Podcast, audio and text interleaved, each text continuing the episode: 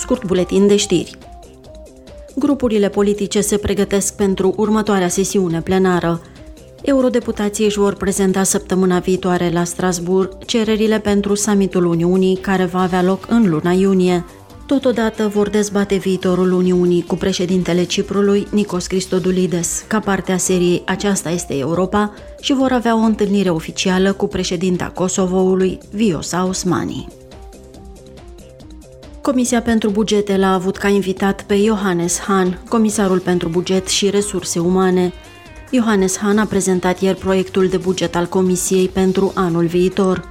Bugetul este deosebit de important, deoarece se preconizează că procedura se va desfășura în paralel cu discuțiile despre revizuirea bugetului pe termen lung al Uniunii, așa numitul cadru financiar multianual.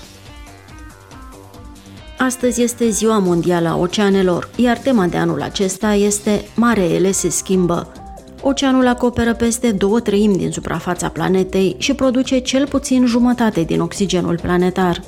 La nivel mondial, 90% din populațiile mari de pești sunt epuizate și jumătate din recifele de corali sunt distruse, căci folosim oceanul mai mult decât se poate regenera.